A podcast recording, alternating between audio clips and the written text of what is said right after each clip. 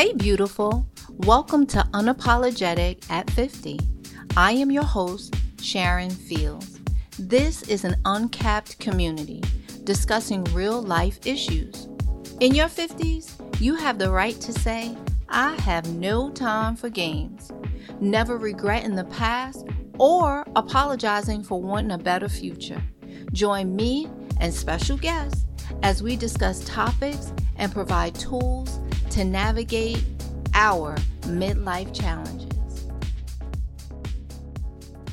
Thank you for listening and subscribing to the Unapologetic at 50 podcast.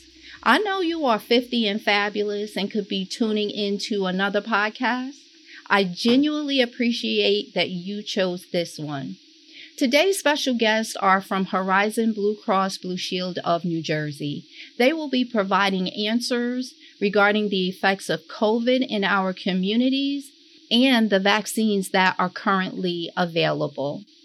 The intent of this episode is to provide you with accurate information, which would allow you to make educated decisions whether to take the COVID vaccine. There are more and more posts on social media and conversations with incorrect information regarding COVID, the vaccine, vaccines that are available, adverse reactions, and who should or should not receive the vaccine, which is not helpful to any of us. Again, I am not here to make a decision for you or to try to sway you in any way.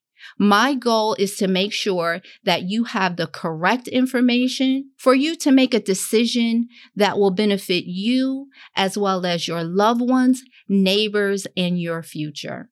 Today's guests are Tracy Paris Benjamin and Dr. Pamela Brugg.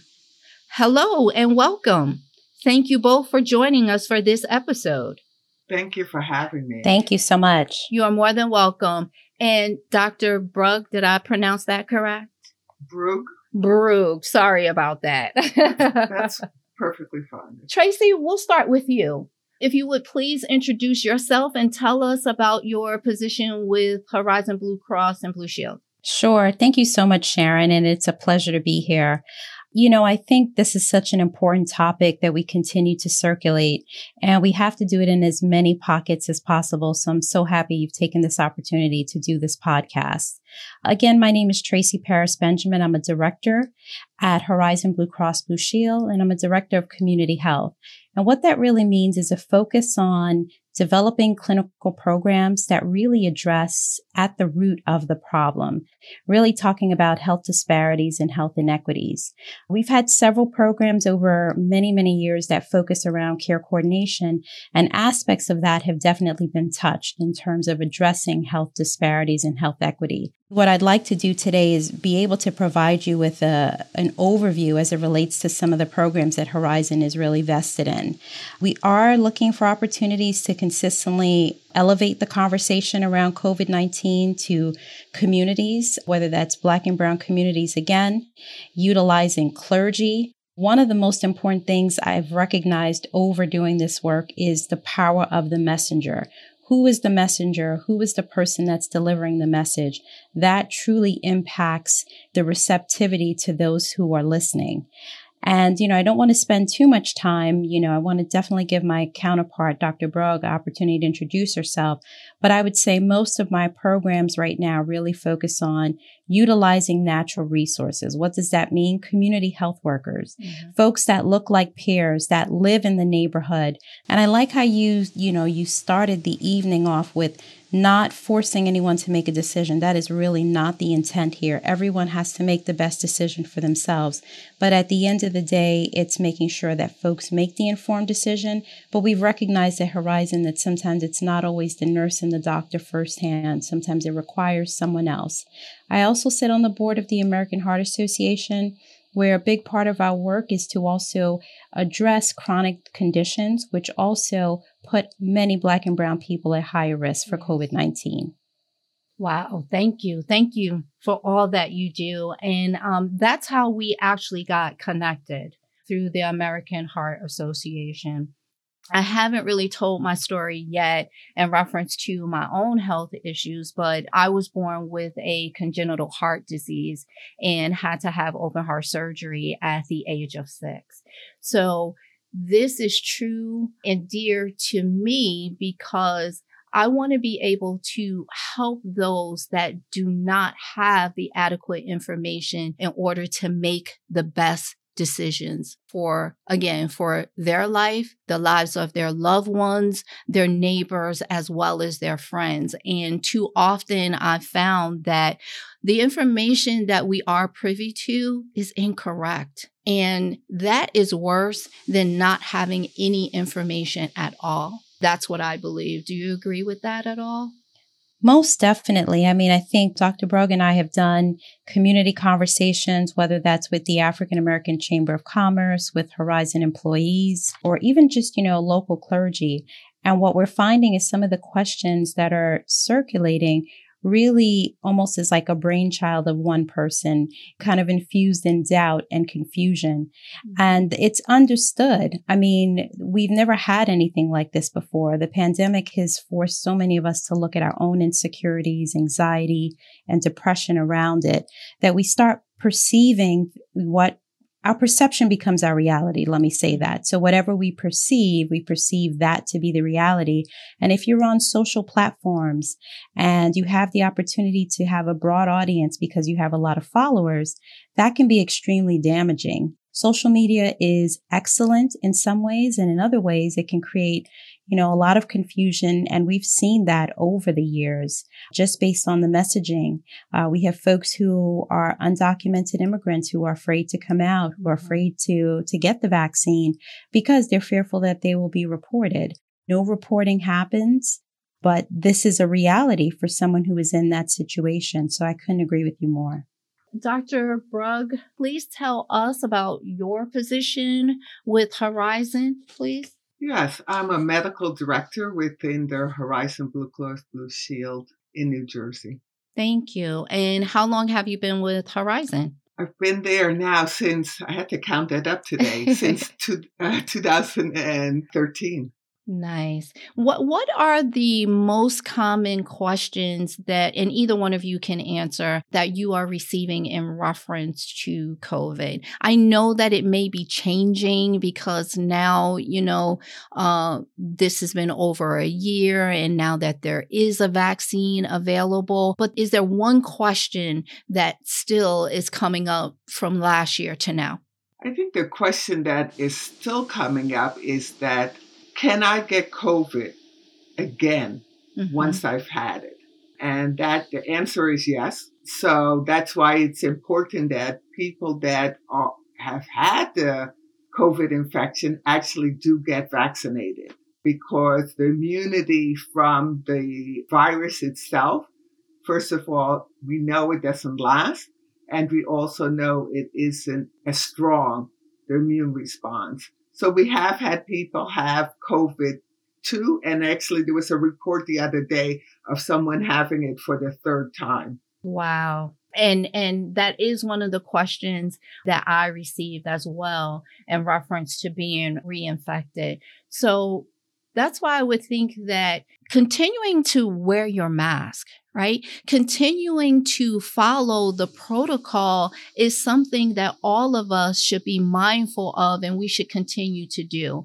Just because we have received maybe one dose of the vaccine or even our second dose, we really shouldn't stop keeping those protocols in play because there is still so much to learn in reference to COVID, in reference to our bodies and the, the vaccine. So in mm-hmm. order to continue to protect us, we should still be implementing some of those same processes, if not all. Yeah. Is that correct? Yeah. I mean, I'll chime in here 100%. And I think the vaccine is our best chance with regards to more severe infection or even death. That's something to think about that even if folks were to get this again without the vaccine, the likelihood of getting sicker is great. Why, why should I do this? And I think it's really important, Dr. Brugg, please feel free to, you know, chime in and on this is that you know, this is the best protection against, you know, more severe illness or even death, as I mentioned. Correct. I mean, one of the things that we have to remember there is no cure mm-hmm. for a COVID infection.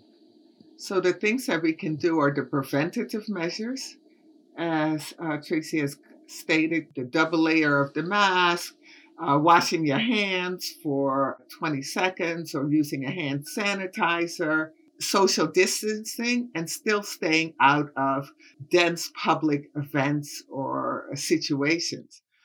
Then, if you feel that you have the symptoms, get tested. Right. Because it's still important to know that you have the virus because you can transmit it mm-hmm. again. And I and I say that in all honesty because this is something that has occurred in my family, where a, a, a portion of my family they had a, a sickness and they all got together and without mask, and now aunt has died 12 out of the 18 have the eh, uh, COVID infection, and one is in the hospital. Wow. With underlying comorbidities. And so, eh, you know, so it is still possible to transmit it. So if you feel sick, please get yourself tested. And then, if after getting the information about the vaccines, and making an informed decision, please get vaccinated for both yourself and your family. Yes, absolutely. And and just understand that this is not a free for all. This, you know, once you get the vaccine, it does not mean that you can go out there and act like COVID does not exist. Yeah, that is such an important message more than ever uh, because at the same time we don't want people letting their guards down i've heard stories about people having covid parties after people get mm-hmm. vaccinated it's a very real concern and i know that there is the desire for people to want to be together. I spent months without seeing my parents before they were both vaccinated.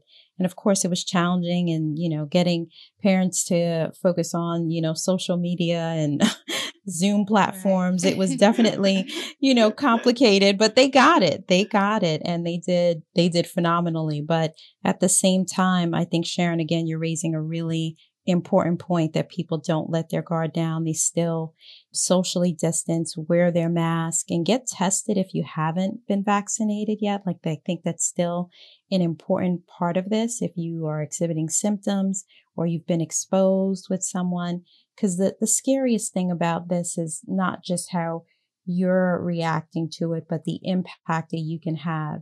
You know, imagine not knowing that you have this and spreading this to yes. additional loved ones. So I so just, true. I can't stress that enough. So true. So true. And I want to say, people, I, you should remember that the vaccine isn't 100% protective, mm-hmm. right? It is if uh, the Moderna is in the 90s, J and J is in the 70s in regards to getting infected, right? However, what they do do is protect you against moderate and severe symptoms right. of the infection which ultimately could lead to death, mm-hmm. unfortunately. Mm-hmm. And the risk is higher the more morbidities, meaning underlying diseases such as high blood pressure, diabetes, or even obesity that would make you at risk of having more severe form of the infection. And Sharon, I just wanted to add, I think it's so important that we continue to educate, you know, communities of color because we do know a number of, you know, people of color are impacted by those conditions that Dr. Brugg just shared. Yes. Thank you, Tracy, for bringing that up because I, I do think that that is something that we need to be aware of as well in reference to the different types of diseases, disorders, things of that nature that are in our communities a lot more than some other communities. And they are different things that we can do. We can do things to prevent them as well as do change our lifestyle that is going to decrease those different types of diseases and things of that nature in our community. But all of that is also about being educated and using the information that you have received to do better, right? And to teach others how to do better. And it seems to be for some reason that we are kind of slow getting out of the gate with that. But my hope and my goal, again, is to make sure that I can get as many resources out there, just like I know the both of you are, to try to help maybe level the playing field, if that's the correct term, because I think with everything that's going on and that has always gone on, we're always at the bottom of the totem pole, whether it is because we are fearful of bringing it to someone's attention or maybe in a household that you grew up, you know, there used to be that saying, what goes on in this household stays in this household. And I think that it also was pertaining to health issues or things that you may be going through because you didn't want anyone to know or people in your family didn't want anyone to know. I say no to all of that. There mm-hmm. are a lot of free resources and tools. If you don't have insurance, there are, you know, different places that you can reach out to to get information and to get assistance, as well as I don't recommend that you go onto any type of social media platform to try to get diagnosed or, you know, um, use that as a tool in reference to getting uh, medical uh, attention or medical advice, right? But there is Google. So why not look for the question, right? Look for the answer and then go to your doctor or a nurse that you know or some type of facility that would be able to answer your questions with the right information instead of suffering in silence because I think that we have been doing that for far too long. Yeah, and I think the you know the other thing is that it's very real structural racism that exists within, you know, the four walls of many clinical settings, mm-hmm. right? So let's, I think it's important that we do highlight that, that, you know, I agree with you 100% that there are these feelings that stays in our home, stays in our home, or people are fearful or embarrassed to share what's happening.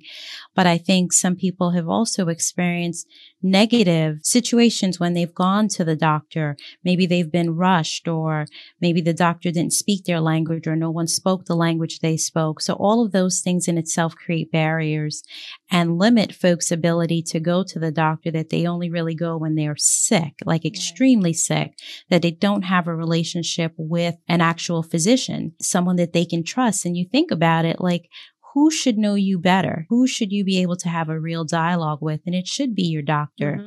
You should be able to have that. And we're really focused on looking at ways that we can educate doctors to focus on motivational interviewing and understanding the communities in which they serve so that they can have better relationships with the members that they're actually providing care to. It shouldn't just be like a check in, check out right. kind of process. It mm-hmm. should be, doctor, here are the foods that I eat. I have a little sugar. Like a doctor should understand when someone in their community says that, what that actually means, right? I mean, that's a very real thing for many folks. And I think people are becoming more educated, but the reality is some people think that like, oh, I, you know, if I eat a little sugar, that means, you know, yeah, my diabetes goes up a little bit. And you really want to have that conversation right. to say that means something more than that. Yeah, but I think that when you look at all the social determinants of health, things like housing, nutrition, yeah. etc. You have to understand how that impacts the diseases that we find in our communities. Mm-hmm. Yes. So if you look at hypertension or asthma, so you look at, well, where are most of our people? A lot are in cities where the environment actually make, is going to make you more prone to being an asthmatic, right? Mm-hmm. You also mm-hmm. have what I call food dry or nutritional dry areas, right. segments mm-hmm. of our communities. There isn't really a good shopping area or a supermarket where you can get your fresh fruit mm-hmm. or vegetables. But basically, you live off of rice and canned foods, etc. Those all have impacts on what uh, on our diseases that we find in our communities. So not only do you need to change the health system, but you need to change those aspects that have an impact on health and wellness. And I think that there's a real, I can't say a real understanding, but there's more of an understanding now the impact of racism on our yeah. health. Which 100%. Just, yeah. And it's just that simple. We can demonstrate how it affects hormones and changes mm-hmm. in our, in the bodies that actually puts you at more stress. And those stress, stressors can then impact your health anti-racism education that needs to occur within our healthcare systems, within our educational systems need to be mandatory and are necessary. I would agree. I think mm-hmm. it's I think it's paramount right now and it's really imperative that the leadership of those healthcare systems really decide to take a risk to begin to have these uncomfortable conversations to make them more comfortable to become accountable, to identify how there may have been things, whether it was done implicitly or really having blind spots to certain processes or even how you are focused on job hires. I agree with what you were saying, Doctor. Absolutely in our communities, it is so easy for you to find a fast food restaurant, a liquor store, than it is for you to actually have a supermarket where you can go and purchase, like you said, fresh fruits and vegetables and meats and things of that nature that are of good quality. And the fact that a lot of times when you go to the supermarkets, it, it costs so much to eat better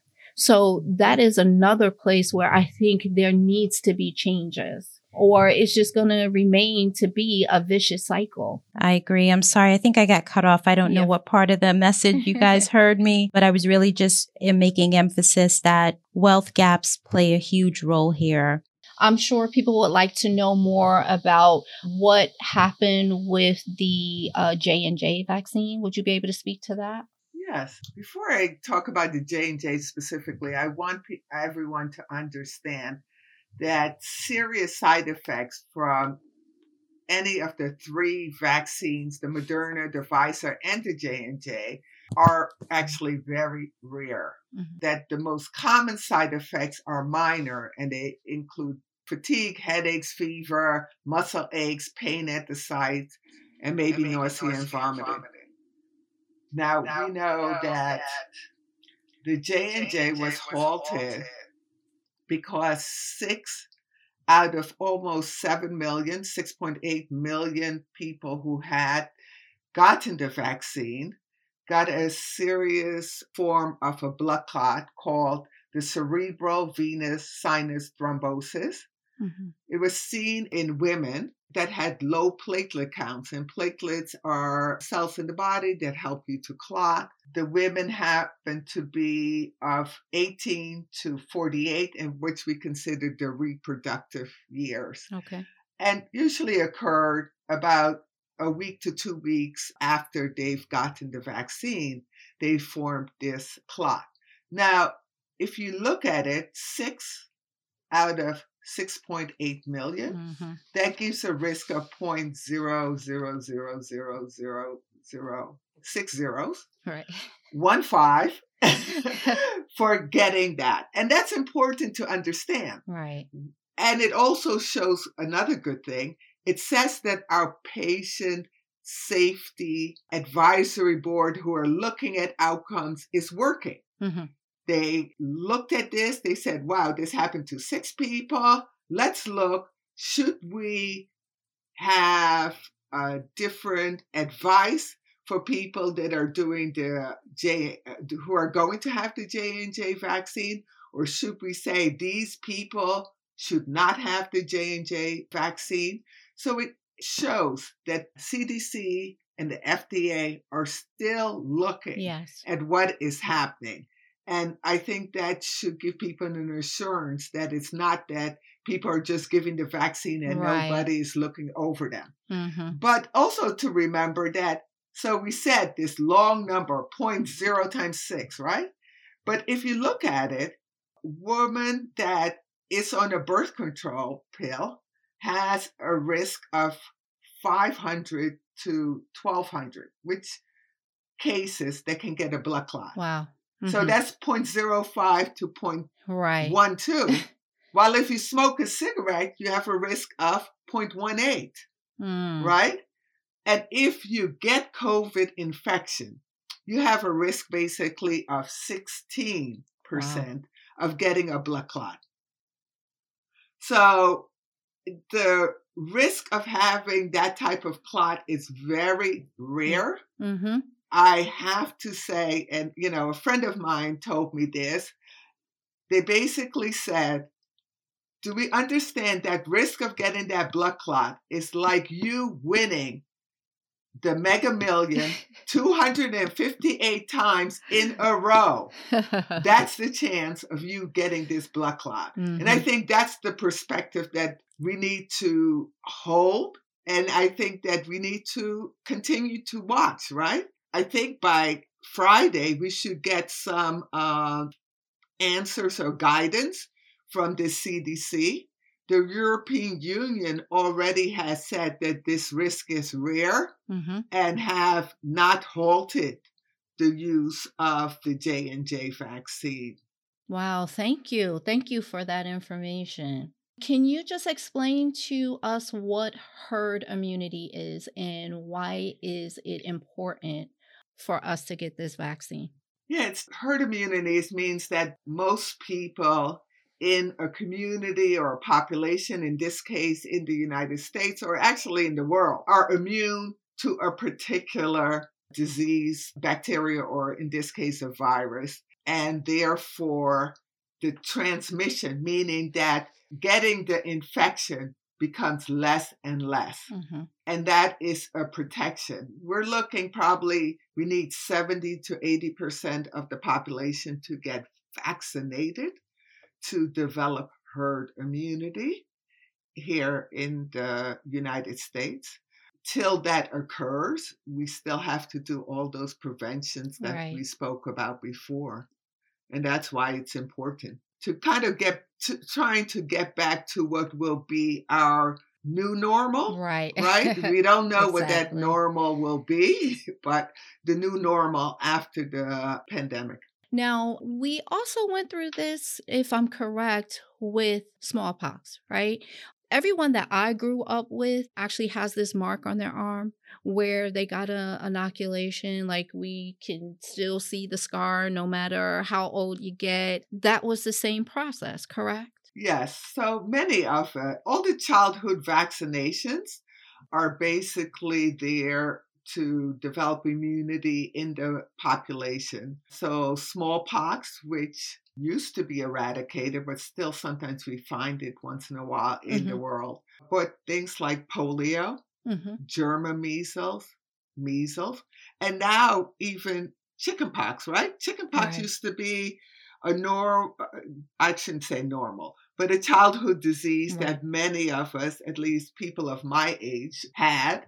And you develop immunity that way. Well, now, like for my youngest daughter, she was vaccinated Mm-hmm. against chickenpox.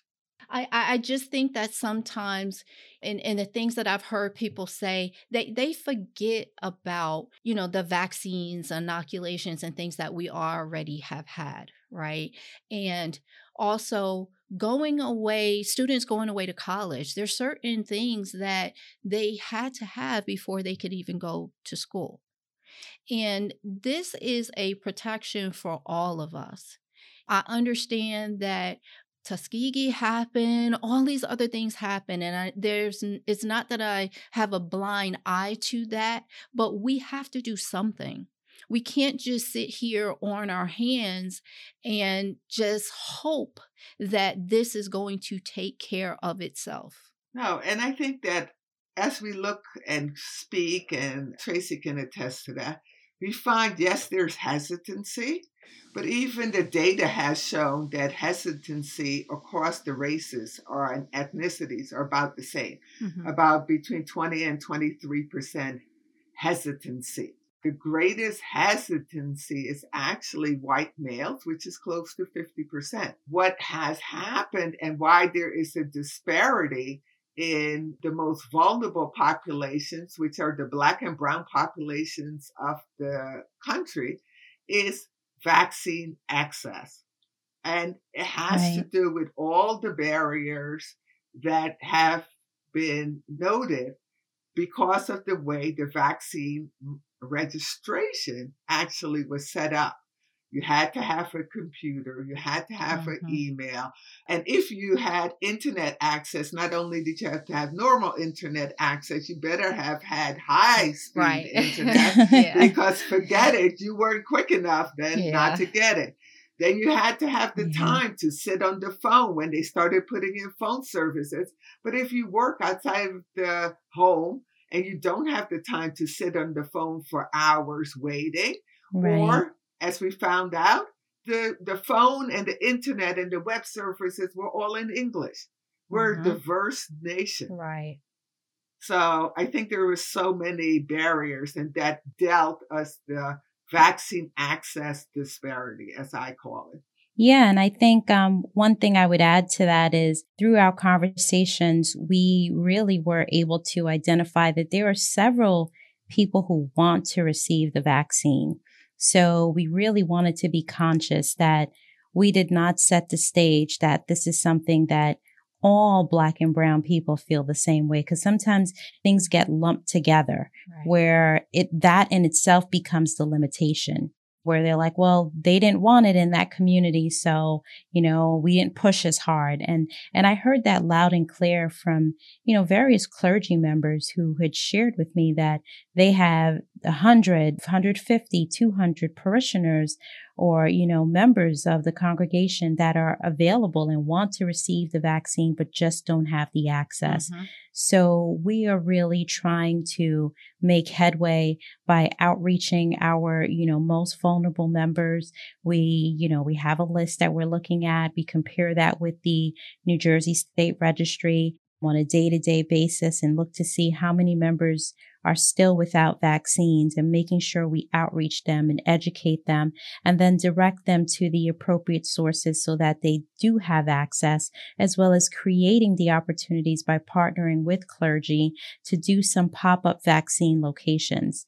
So this is another way where people can actually get their vaccine right at church, right at a trusted source where if they have hesitancy of going to a large, you know, mega site, they can do it at a comfortable area that they're familiar with. So these are some of the opportunities that we're focused on and making sure that most vulnerable populations do in fact get that access. Awesome. Again, thank you for all it is that you do. It is definitely needed. Thank you so much for taking time out of your day um, to be a part of educating us, uh, not just for today, but being that this is a podcast, people will be able to go and listen to this and share this information with other people that have questions as well. And they're getting correct information. So again, thank you so much. And I really do appreciate that. Does either one of you have anything or any information that you would like to close us out with, including if there's any type of resources for someone that is listening to this that would like to obtain additional information? Sure. Well, I can definitely share my, I'm happy to share my personal information. Sometimes it's best to just get at the source depending on what the question is, and then I can direct it appropriately. So if someone is interested, uh, my email address is Tracy, T R A C Y underscore Parris, P A R R I S hyphen Benjamin. It is a long name. B N J A M I N at horizonblue.com. Thank you so much for that information. And doctor, what about you? Uh, yes, I think one of the things is one is you can always get information from the CDC, and they actually have information that yes. is geared to brown and black communities. But also speak to your own physician, your mm-hmm. own health provider mm-hmm. in your uh, that you have a relationship with to get some answers to your questions. I am also the founder and vice president of the New Jersey Black Women's Physicians Association. And on our website, we do have, or on our Instagram, we have PSAs going with information that the public can actually read about on our website also. My email is p.brug, so B R U G as in George, at N as in Nancy, J B W P A dot com. Thank you. Thank you. Thank you so much again for having this important conversation. And thank you for all you do.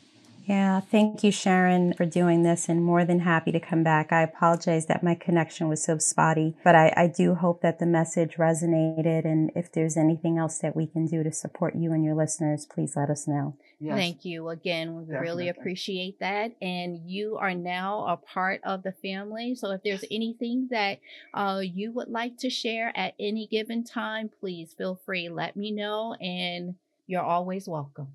Thank you, oh, Sharon. Oh, thank you, thank Sharon. you so much. Thank you. Take care. Have Take a great care. evening. You, you too. Have a good one. You Bye-bye. too. Bye. Bye. I hope you found the information that was provided in this episode helpful. Helpful for you, helpful for someone that you know that may have additional questions regarding the vaccine, regarding COVID, regarding what is happening in our communities that will also help you or steer you in a better direction in reference to making your decision in reference to your next step. I know that a lot of us are still struggling with whether or not we should be vaccinated. But at this point, I'm saying to you, get more information. Go to your physicians, get the information that will answer your questions, that will help you to make a educated decision. It's not just for you, it's for all of us. Thank you again for listening. This episode was sponsored by Beautiful Curves 365.com. Have a great day. Toodles.